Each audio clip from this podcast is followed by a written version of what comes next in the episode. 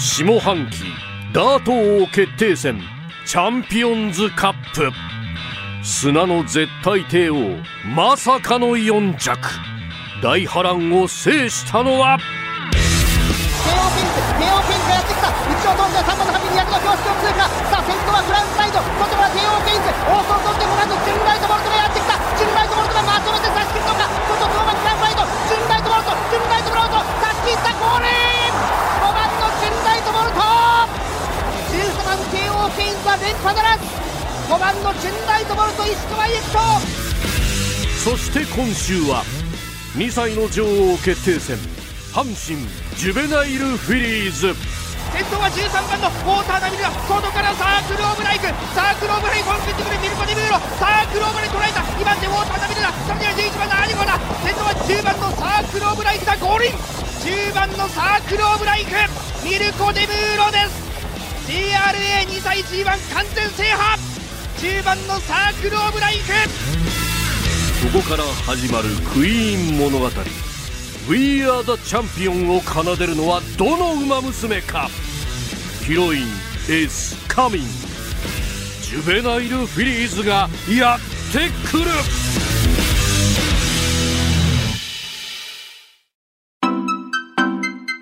増山さやかのビギナーズラック。日本放送の増山さやかです。辛坊治郎ズームそこまで言うかのスピンオフ番組、増山さやかのビギナーズラックセカンドシーズン。この番組は競馬予想番組です。私増山が忖度なく名前と直感だけで競馬の G1 レースを予想します。さあ前回のおさらいです。12月4日日曜日、中京競馬場で行われた G1 レースチャンピオンズカップの結果です。ダートの G1 レースでしたね。1着がジュンライトボルト、2着がクラウンプライド、3着がハピちゃん頑張りました。でも3番だったね。3番人気、4番人気、6番人気の順でした。単勝790円でした。で私たちの結果なんですけれども、私増山が予想した6番人気ハピは3着でした。ハッピーいやでもね、ここのとこね、ほら十何着とかいうのが多かったんで、ハッピーが3着に来たことはね、結構ね嬉しかったですよ、それから日本放送熊谷美穂アナウンサーが予想した1番人気の帝王ケインズは4着でした。そっか、1番人気の帝王ケインズより良かったんじゃないですか。そして内田裕樹アナウンサーが予想した5番人気の乗っ取るのは8着でした。乗っ取るのは武豊さんが乗っ取るのだったんだっけね。だけどハピの方が上だったんですよ。そしてアフロディが予想した1番人気帝王ケインズ、こちらね熊谷さんと一緒なんで4着でした。で今回予想するのは12月11日今週の日曜日です。阪神競馬場で行われます G1 レース阪神ジュベナイルフィリーズです。芝 1600m、 2歳の牝馬限定レース、2歳の女王決定戦、この競争名のジュベナイルというのは英語で少年少女を意味する。これねテレビでやってました。少年少女っていう意味なんですね、ジュベナイルね。でフェリーは特に4歳までの牝馬を表しています。まあだから平たく言っちゃいますと、若い女の子のレース。それは私は走れませんかね。うへへへっていう熊谷アナウンサーとかも微妙ぐらい。じゃあもう本当に若い。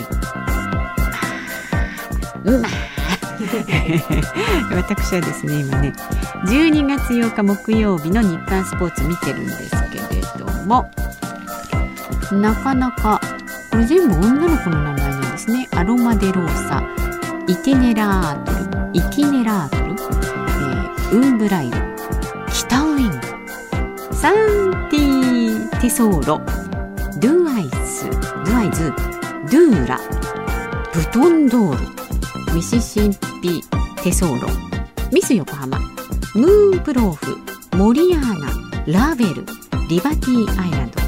こういう2歳馬とかだから割と他でまだ活躍していない大間さんとかも出てくるんですか？これからの有望感もいっぱい。なるほど。さあではまず私の予想の前に2人のアナウンサーの予想です。まずは火曜日と木曜日、柿花正あなたとハッピーのアシスタント、金曜日は有働のラジオのアシスタントです。来年の日本放送アナウンサーカレンダーでは東島アナウンサーとねコラボしています。入社4年目熊谷美穂アナウンサーの予想です。増山様お疲れ様です。2歳女王決定戦阪神 JF って書いてジュベナイルフィリーズってですね。なるほど。この戦いを制したこともある私の大好きなソダシちゃんですが、このソダシちゃんと同じ共通点を持つ馬を発見しました。それはドゥーラという競走馬です。何が共通点かと言いますと、大きな鼻の穴。ソダシちゃんも鼻の穴大きいんですか？まあでも確かにお馬さんはみんな鼻の穴大きいよね。丸くてね。実は馬たちは基本的に鼻呼吸です。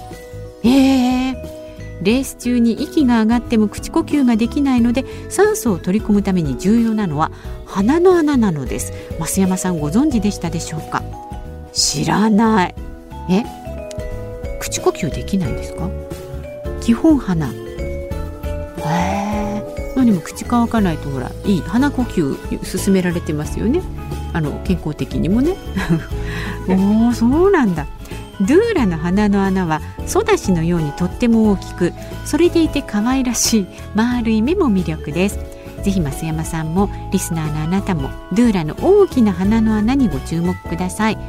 ブラボーな走りに期待したいと思います。アナウンス室熊谷。熊谷さんはね、先週もね知らんけどこうね入れてきたり、今度ブラボーですよ。なんかこう流行りの波に乗ってます私みたいなのがねちょっと伺えますよ。鼻呼吸なんだ。確かにでもこうなんか走った後の馬って鼻の穴がより一層大きくなってる気がしますね。いい勉強になりました。ドゥーラ。ドゥーラなかなかいいんじゃないですか。ドゥーラ三角印と丸印ついてますね。では続いて内田裕樹アナウンサー、毎週木曜日鶴光の噂のゴールデンリクエストの布施ニュースの担当。先週の金曜日サッカーワールドカップ日本対スペイン戦直後、大騒ぎの渋谷のスクランブル交差点取材しています。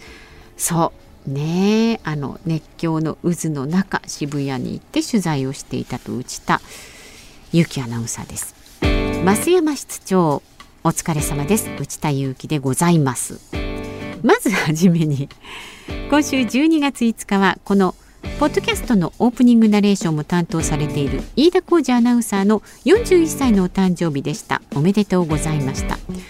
飯田くんのお誕生日はねウォルト・ディズニーと一緒なんですよ。夢の世界のびっくり。そしてこちらはどうでもよいんですが、12月7日に私が25歳の誕生日を迎えました。どうでもいいですねって今アフロ D がね間髪入れずとはこのことを言ってきました。食い気味でどうでもいいですねって言ってますが、誕生日が2日違いと近いんです。ちなみに辛坊さんお休みの際に曜日パーソナリティを務めていた吉田久典アナウンサーは12月12日です。多いですね12月ね。誕生日の近い飯田アナは私と同じ大学出身です。そうアナウンス室だけでなく出身校でも先輩にあたります。横浜市保土ケ谷区にあります横浜国立大学 OB 同士という共通点がございます。そうですね。ということで今週の阪神ジュベナイルフィリーズの予想、推奨する馬は飯田さんと私の母校と同じ名前がつくミス横浜でお願いします。推奨する理由は9割名前です。人気も薄めのミス横浜。人気そんなないのミス横浜。本当だミス横浜。このね12月8日時点で日刊スポーツは A、B、S とか印つけてますけど、ミス横浜だけ C になってますねこれね。でただこの馬はもちろん2歳馬なんですが、もうすでに6度もレースに出馬しているという点で他の馬たちよりも経験豊富、ジョッキーのミルコ・デムーロ騎手は昨年このレースを制していますので、期待できる要素がたくさんあります。勝利した時には盛大に横浜鹿を歌いたいと思います。頑張れミス横浜。鹿歌えますか？どこですか？フルディは旭川鹿、北海道旭川鹿。私もね、地元の所沢鹿歌えないですね歌えるんだ鹿。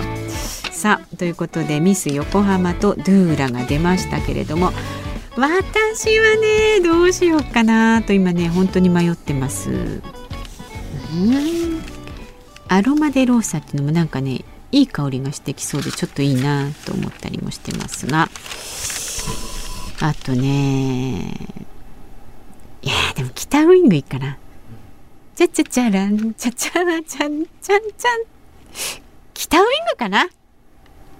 北ウイングほら前走1着ですよ。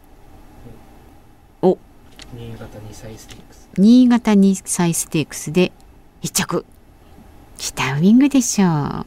どうですか？あると思います。全然あると思いますっていうアフロディも首振ってますんで、私は北ウイングにしますね。来そうだな。この間ハピちゃんで3着でしょ。北ウイングはね 1,2 着どっちかね来ますね。はいでは最後にアフロディの予想です。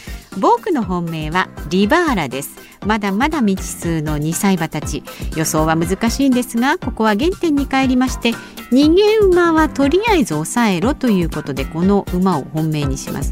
逃げ馬はとりあえず抑えろっていうのは原点に帰るお言葉なんですか？人気ない馬が絡む時って逃げと前目に馬が先行、前目の馬が残る可能性が高い。後ろからじゃ追い抜いたりして勝っていくのはもう本当の実力がある。いろんな要素で勝つパターンもある。へー、面白いですね。馬券に人気薄が絡んでくるパターンは本当だ書いてある。客室は逃げ先行の馬が多いので波乱に期待します。リバーラね。なるほどね。はい、出揃いましたよ。リバーラと私北ウイングとドゥーラとミス横浜です。さあ、あなたはどのお馬さんを信じますか？レースの結果や感想など来週の金曜日に配信されるこの番組でお伝えします。それでは素敵な週末を。日本放送の増山さやかでした。